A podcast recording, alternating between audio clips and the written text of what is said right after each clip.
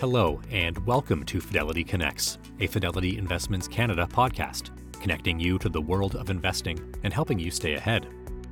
On October 13th and 14th, Fidelity Investments Canada proudly hosted an in person event for financial advisors, featuring several Fidelity portfolio managers and subject matter experts. On today's Fidelity Connects podcast, we're bringing you one of these sessions, featuring a discussion between portfolio manager Jeff Moore and moderator Pat Bolland. Inflation, earnings, recession fears, and upcoming moves by central banks continue to dominate headlines. Jeff unpacks all of this and more in today's discussion with Pat. Jeff is a fixed income portfolio manager, and alongside his colleagues in Fidelity's fixed income headquarters in Merrimack, New Hampshire, he is involved in many funds for Canadian investors, including Fidelity Multi Sector Bond Fund, Investment Grade Total Bond, Global Bond, and Global Core Plus Bond ETF, to name a few. In addition to providing his thoughts on the markets and business cycle, Jeff also explains the similarities and differences between Fidelity's multi sector fund lineup. He also takes questions from the live audience. Also, please note there were a few slides displayed to the live audience. This podcast was recorded on October 13th, 2022. The views and opinions expressed on this podcast are those of the participants and do not necessarily reflect those of Fidelity Investments Canada ULC or its affiliates.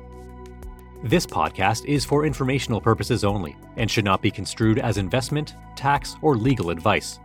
It is not an offer to sell or buy, or an endorsement, recommendation, or sponsorship of any entity or security cited. Read a fund's prospectus before investing. Funds are not guaranteed. Their values change frequently, and past performance may not be repeated. Fees, expenses, and commissions are all associated with fund investments. There was some big news this morning CPI, and I would think that that would play into the fixed income marketplace. Yeah. What did you make of the print? So it was hot, um, over 8%, but not horribly hot, but hot. Okay.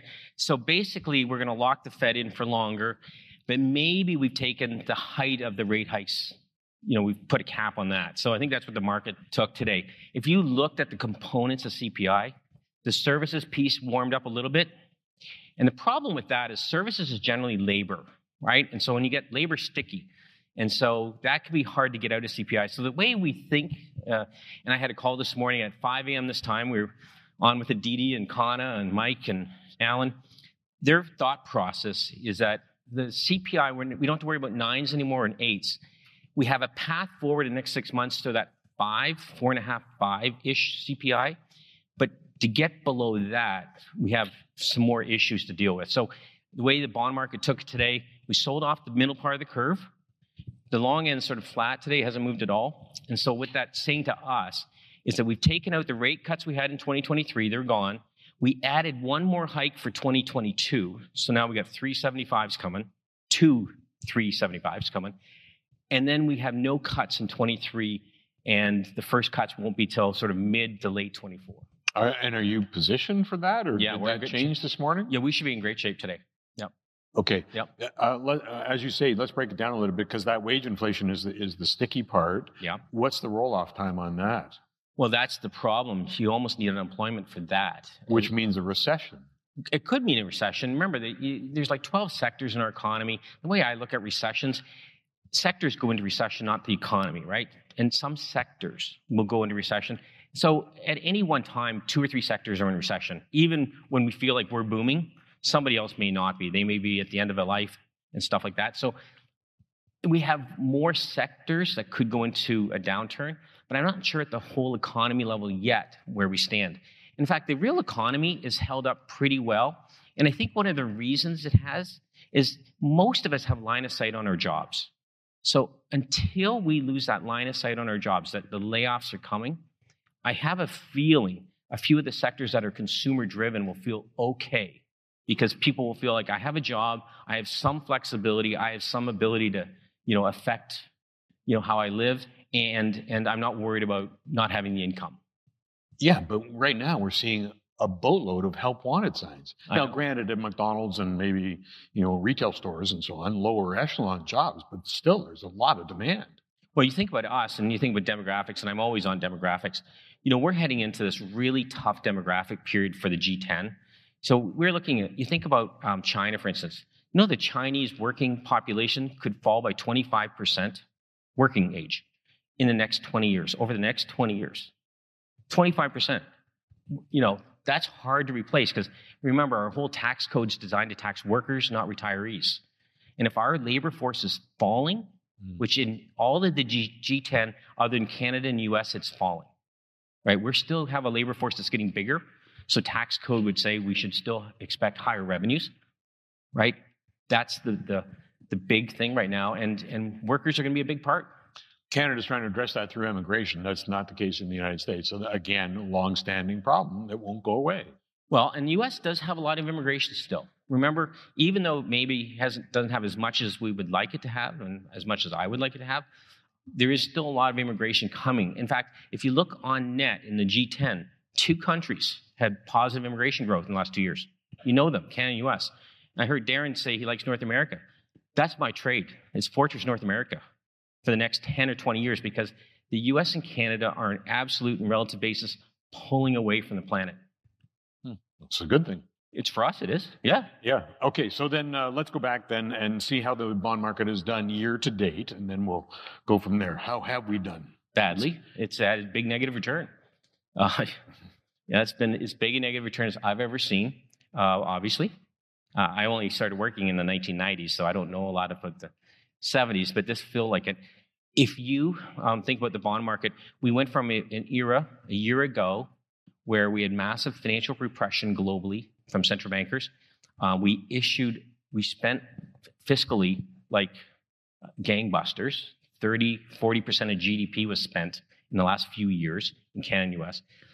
And all of that, on one hand, has led to there's no unemployment. On the other side of it is the Federal Reserve had to get off of zero. And they were way late to the party. And the later they waited, the more they had to, to raise rates. And now we're at the, the point where the bond markets move so much that we've taken years and years of rate hikes and just jammed them into an eight month period. And it's hurt. Having said that, the yield in your portfolios, whenever you get a price drawdown, you get more yield, right? As long as nothing happens.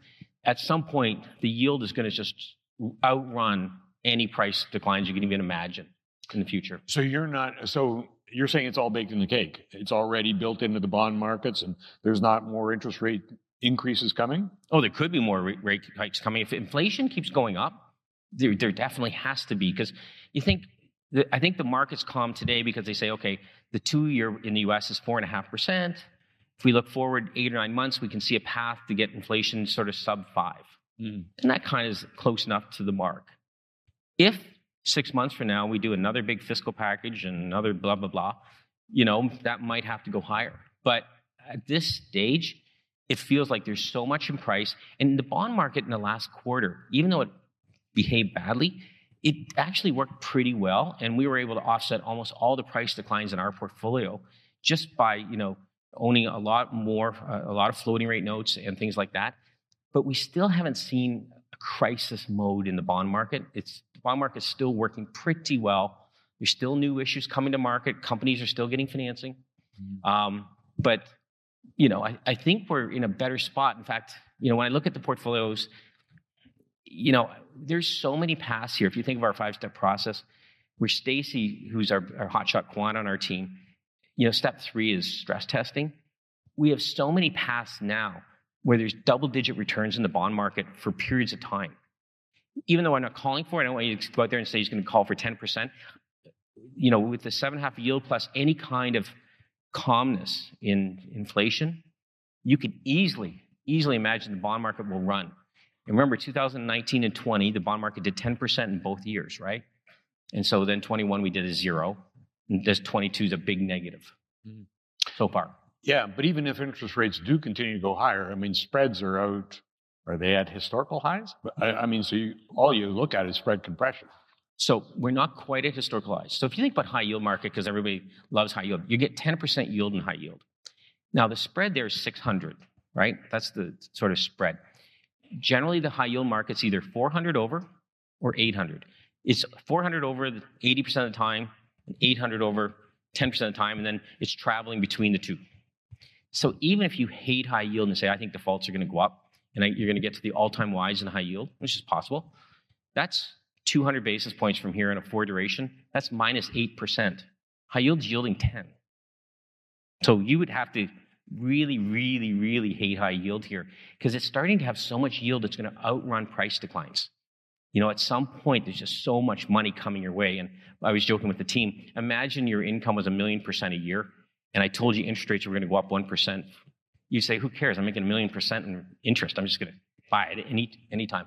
We're at that point now that's so exciting. We weren't there last year. There were no capital gains in the bond market. We were buying for income. We were broadly diversified. We were kind of waiting around.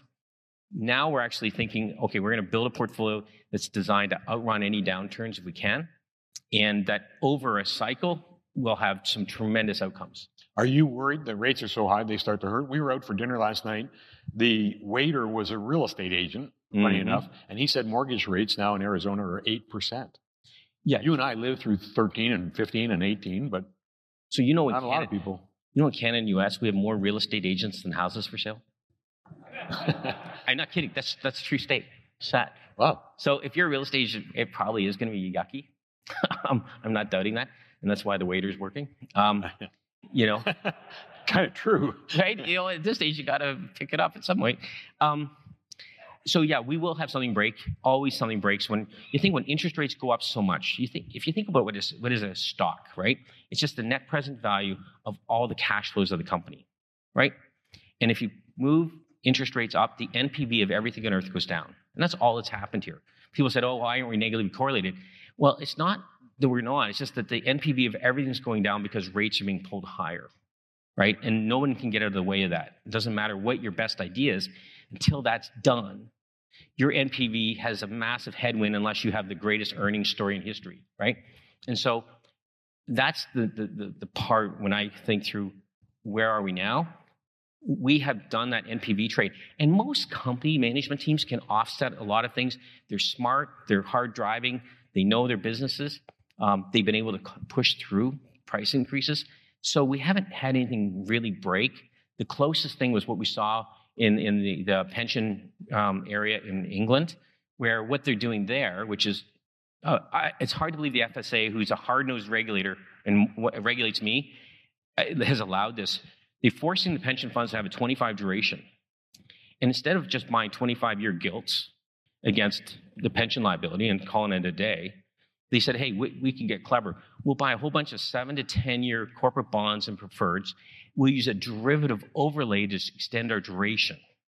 Well, that sounds great until interest rates start going up and you have to mark to market. Remember, derivatives, you have to make collateral calls, right?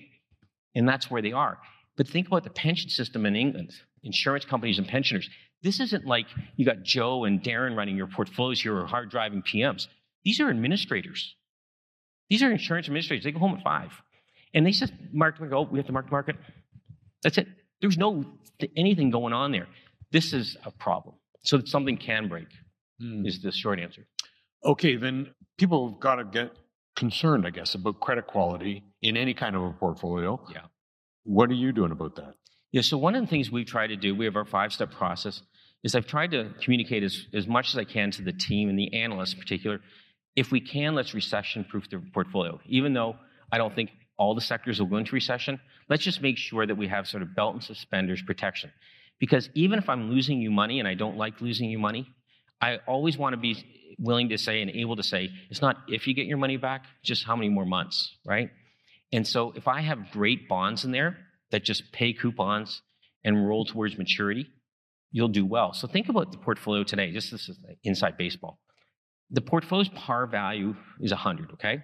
What that is, is if all the bonds mature, you'll get $100. The market value of my portfolio is 78. That means if I just went golfing for four years, let the team do everything, and came back, you should have 22 points of upside, 22%, just as bonds mature.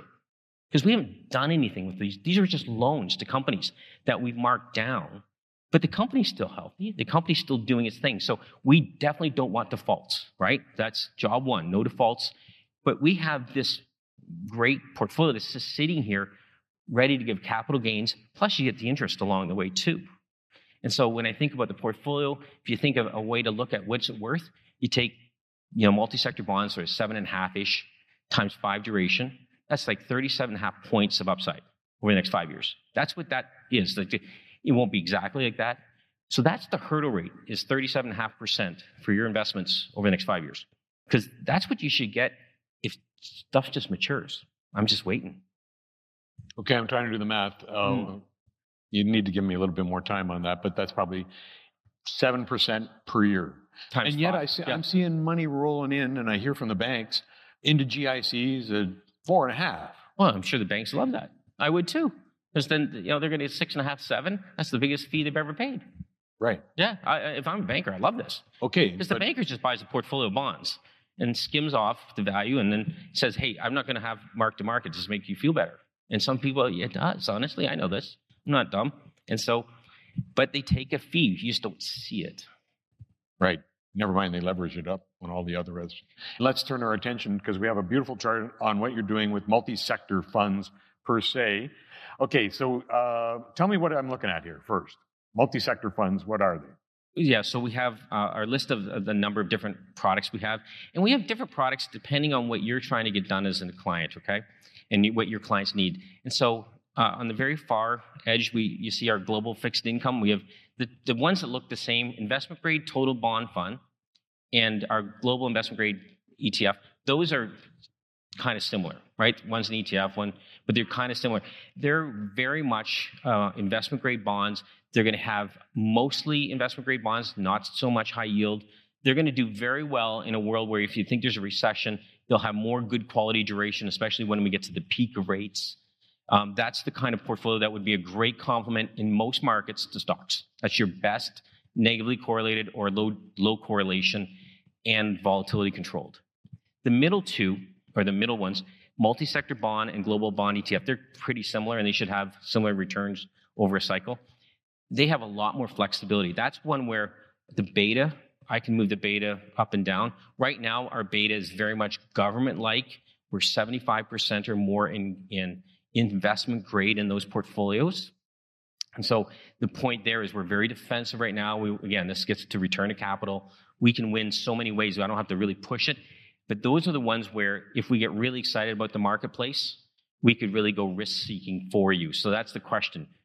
The far two, that's where you have more beta control, you feel more comfortable what your outcomes will look like. The middle two, we'll have more flexibility, but we'll try to communicate with you on our monthly basis on you know how much we like the market. And then the last one, I think that's tactical credit.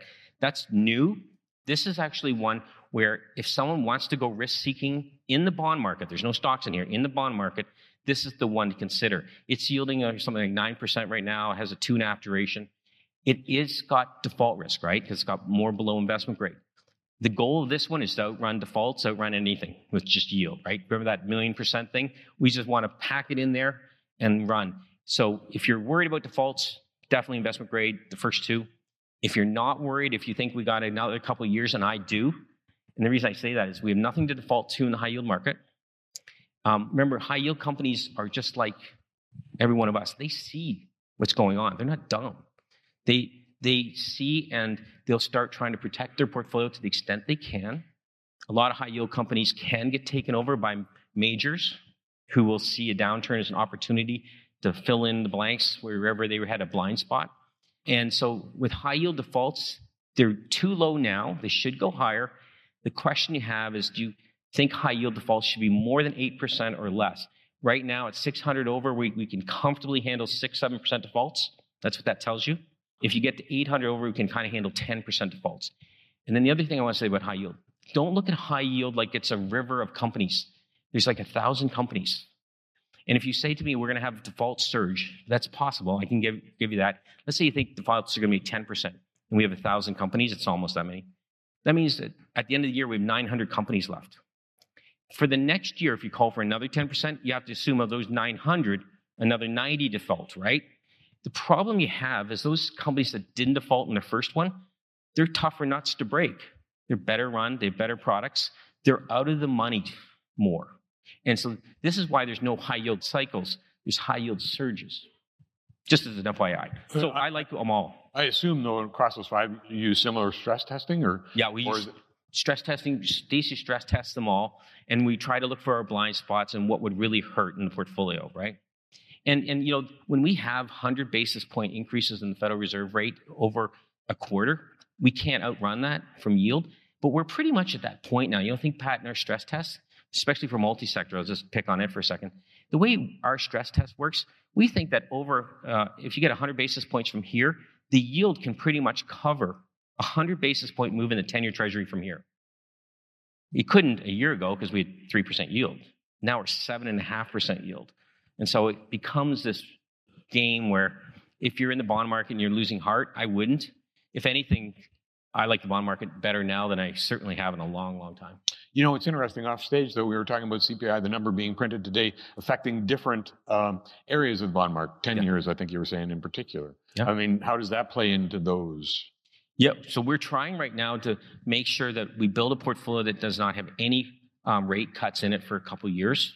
So we want to. We're hoping that you know the, the rate structure, the, the the the height of interest rates will stop, but maybe they'll stay high for a long time. And by the way, think of that as an investor. How great would it be for some retirees if they can get six, seven percent in their bond market for the next ten years? Like that's actually pretty good versus where we were a year ago, one, zero, you know, and at least even the GICs, they're getting four, whatever it is. You know, last year they were probably getting one.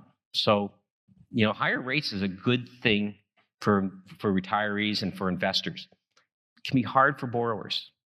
Yeah, yeah, good point. Uh, break down that uh, blue arrow across the top. Do you have favorite sectors right now? Yeah, so we, we have a five step process. It always starts with macro. Macro is always how much risk there is. And, and the way we look at it, we take more risk when there's more return opportunity set, right? That's the most simple thing. Who helps us with that? It's Con and Didi. So this morning, um, we were up at, I was up 5 a.m. talking to them about the CPI number, and we had some big trades ready to go.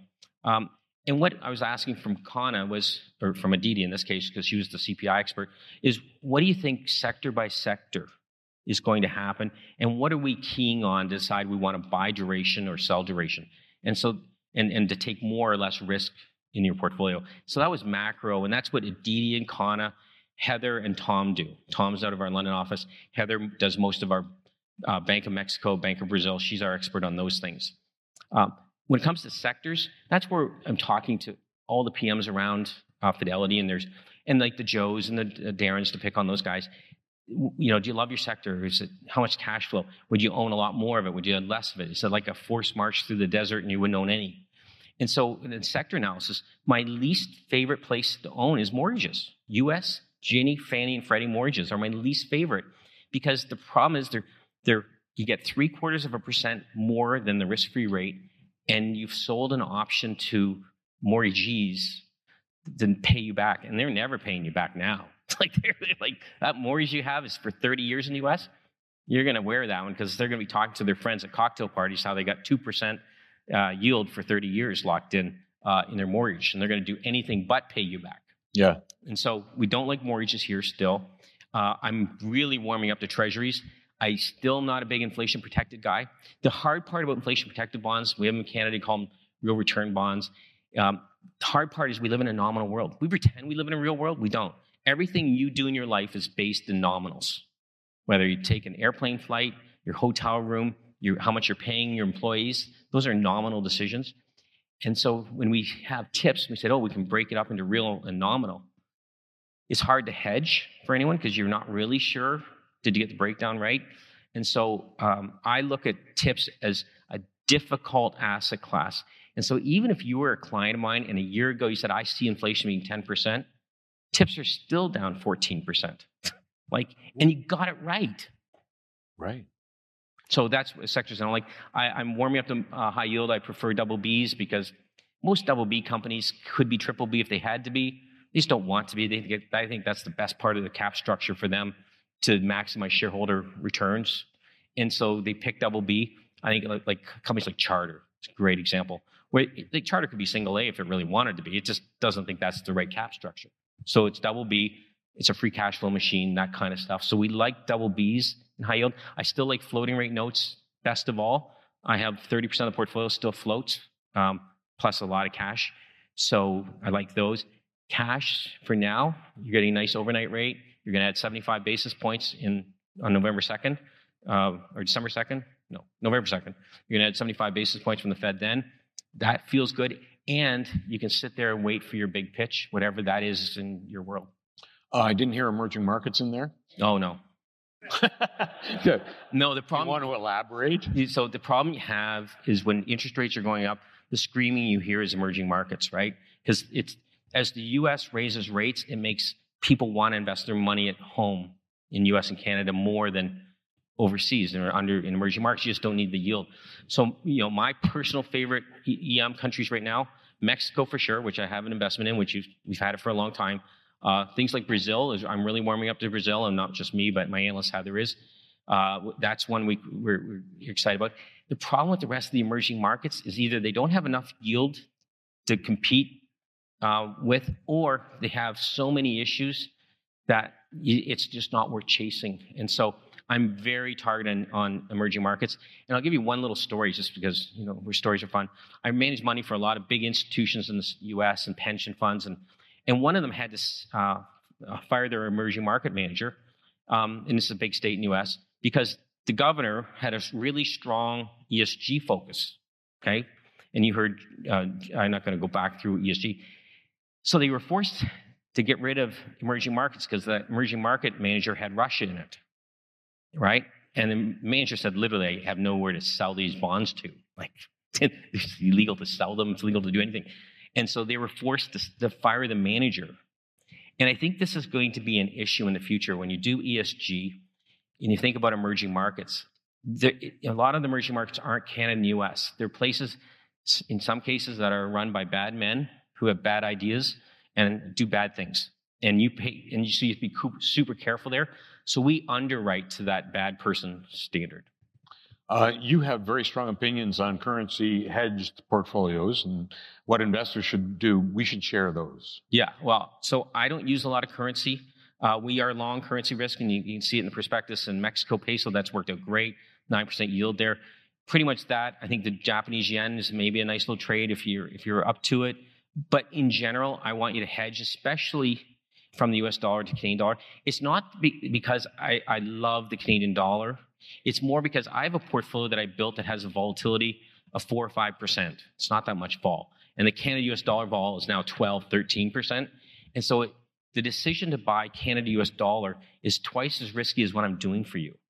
And so if I, I can't offset that trade for you is what I'm saying. So if you decided, okay, I'm going to own Jeff and, you know, and I'm going to take a currency play here, just know that I'm not sizing my bets to help you enough on your currency. And so I want you to hedge back to Canadian dollar, even though the Canadian dollar has done terribly in the last quarter. Hmm. So currency neutral. Yeah.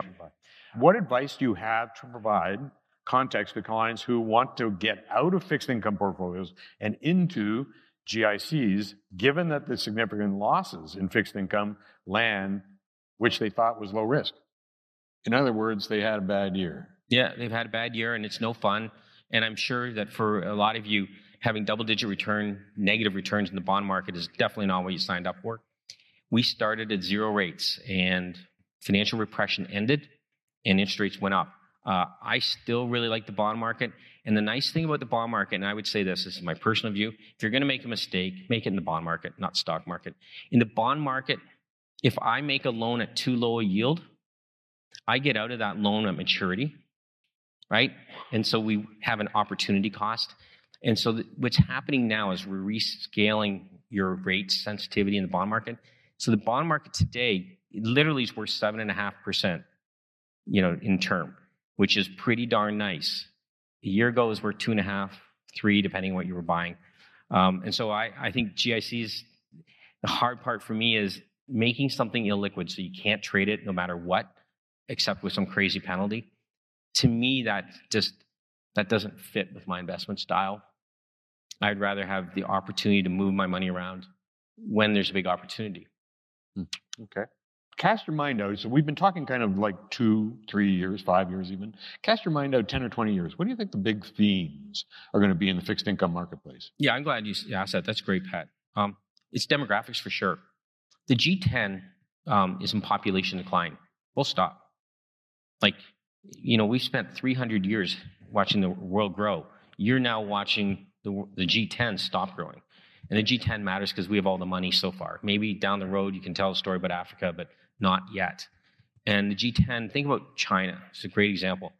From the 1990s on, most of us were able to say China is going to be the fastest growing country. They were the last of the Asian tigers. Remember the tigers?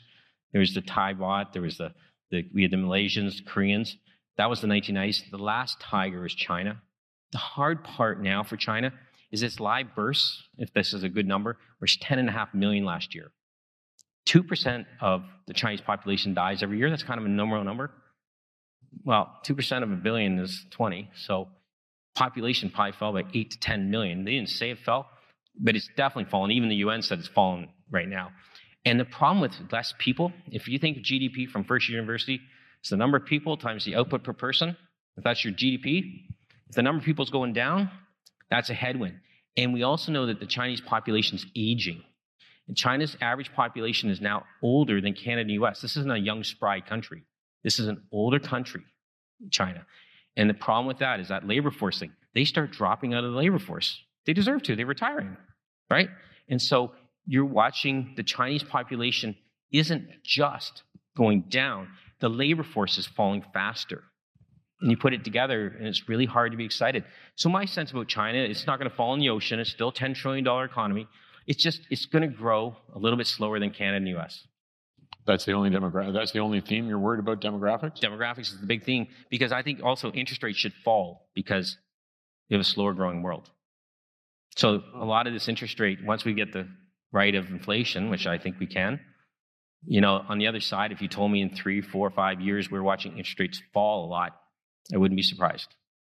Uh, you have a, a, great knack of taking a very complicated subject and making it uh, understandable to a degree, certainly transparent. Why do you place a priority in transparency? Because the bond market is anything but. Right. I, you know, one of the reasons we don't use leverage is we we we want to be radically transparent to you. We we're not trying to hide anything from you. This is your money. It's your portfolio, and we feel like you'll have more confidence in it, even when you're losing money. If you feel like, oh yeah, there's nothing really broken inside of it. It's just, you know, interest rate rises keep going up 100 basis points a quarter, and we just can't outrun that yet in yield. Um, and and you know, I've had this, you know, I've been investing for a long time. And coming out of 2008, one of the things I've, I've found is when I was talking to my big clients, and a lot of big institutional clients, when I told them that I was very excited about the market prospects, that we have so much yield, we have to get after it here. This is a great opportunity, even though Lehman's just defaulted. You know, I think a lot of our clients were really happy. Go, oh, you don't really, you're not that worried about this thing. You see this as more of a, an opportunity rather, than a crisis. And, and I think that helps a lot. And so we've been radical. We provide a two page write up every month that hopefully you get that I write along with Mike. We try to tell you what the big story is, you know, how, what we're thinking about central banks, what we're thinking about some sectors. And the whole point of that is just to let you know and have a dialogue with you about where our headspace is at. And I can tell you my headspace right now is I really like the bond market. Me personally, I like the bond market a lot. Yeah, uh, it feel I, I get that, and that's a nice message to leave them with, no question. But are you worried that you might be catching a knife? Well, you could be. You could be. The good news is we got 2% yield a quarter now. So for us to lose money for you, I now have to have your prices go down by 2%. It can happen. It can happen because I've proven it can happen year to date. So um, it can definitely happen.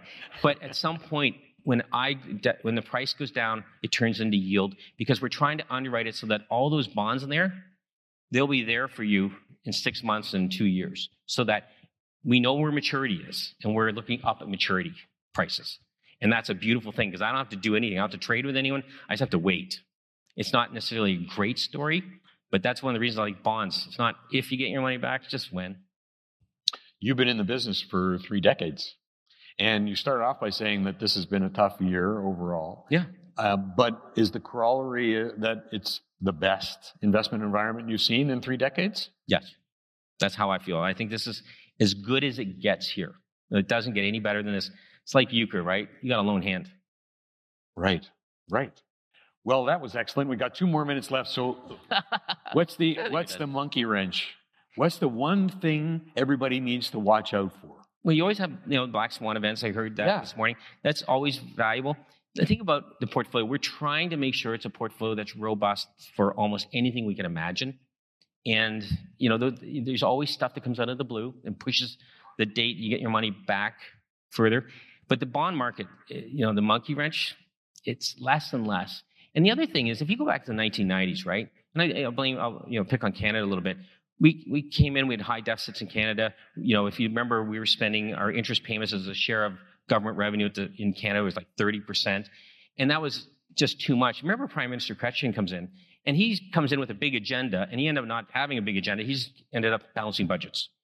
I think that's the next big thing is we're going to listen to government after government say we probably won't be spending a lot. We'll be trying to get our fiscal house in order so we have more flexibility for the future. Uh, I'm going to leave this uh, discussion on fidelity, the, the big picture, because traditionally, I think, and a long time ago, Fidelity was thought as an equity shop. You are as big, I would say, or bigger. Yeah, we're bigger than the equity group now. We don't tell people that, but um, yeah, well, we just did. Yeah, we just did. Yeah, it, it's good. Um, you know, we have a great product. Um, our team in our five-step process, our team in Merrimack, uh, is as good a team as we've ever sort of put on the ice, if you want to look at it that way. This this group that we have right now are awesome, and I feel like um, they're highly motivated. They they're ready to go, and they're smart. They're not. We're not risking the franchise here. We're not risking your money on crazy stuff. We believe that we're going to get this money back just from yield and capital gains. We just can't see exactly how. And the team's in great shape, and and so I have no doubt that um, if we come back in five more years, we'll probably be even bigger. In the meantime, can you invite me back every time I like Arizona? Yeah, yeah, yeah me too. me too. Jeff, thanks so much. Thank you. Thanks, Pat. Thanks for listening to the Fidelity Connects podcast. If you haven't done so already, please subscribe to Fidelity Connects on your podcast platform of choice. And if you like what you're hearing, leave a review or a five star rating. You can visit fidelity.ca for more information on future live webcasts, and don't forget to follow Fidelity Canada on Twitter. Thanks again. See you next time.